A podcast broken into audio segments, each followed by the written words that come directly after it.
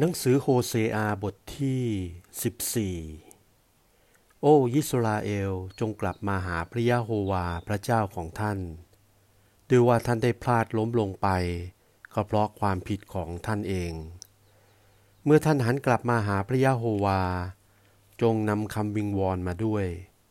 คือจงทูลพระองค์ว่า ขอโปรดทรงยกความผิดของข้าพเจ้าทั้งหมด และโปรดทรงรับพวกข้าพเจ้าทั้งหลายด้วยพักกรุณา ข้าพเจ้าทั้งหลายจะนำผลแห่งริมฝีปากของข้าพเจ้า มาเป็นสักการะบูชาต่างโค อาซูเรียไม่สามารถจะช่วยข้าพเจ้าทั้งหลายให้รอด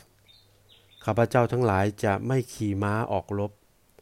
และข้าพเจ้าทั้งหลายจะไม่กล่าวแก่สิ่งที่มือของข้าพเจ้าเองได้ทำขึ้นอีกว่า พระเจ้าของข้าพเจ้าทั้งหลาย เพราะผู้ไร้บิดามารดา ย่อมได้พบความเมตตาในพระองค์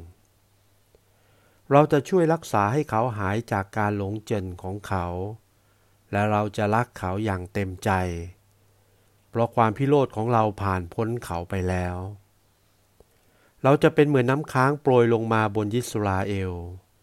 เขาจะเบิกบานออกดุดดอกไม้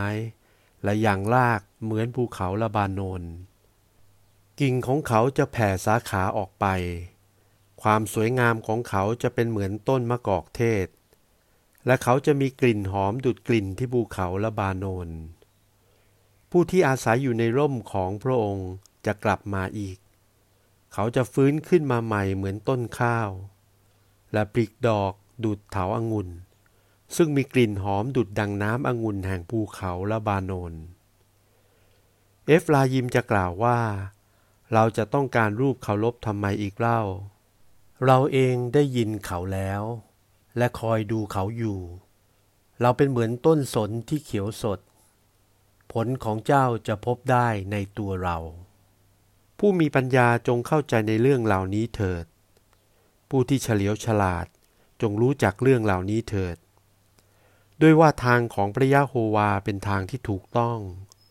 และผู้ชอบธรรมก็จะเดินไปในทางนั้น แต่ผู้ที่จะทำผิด หากจะเข้าไปเดินในทางนั้น ก็จะสะดุดล้มลง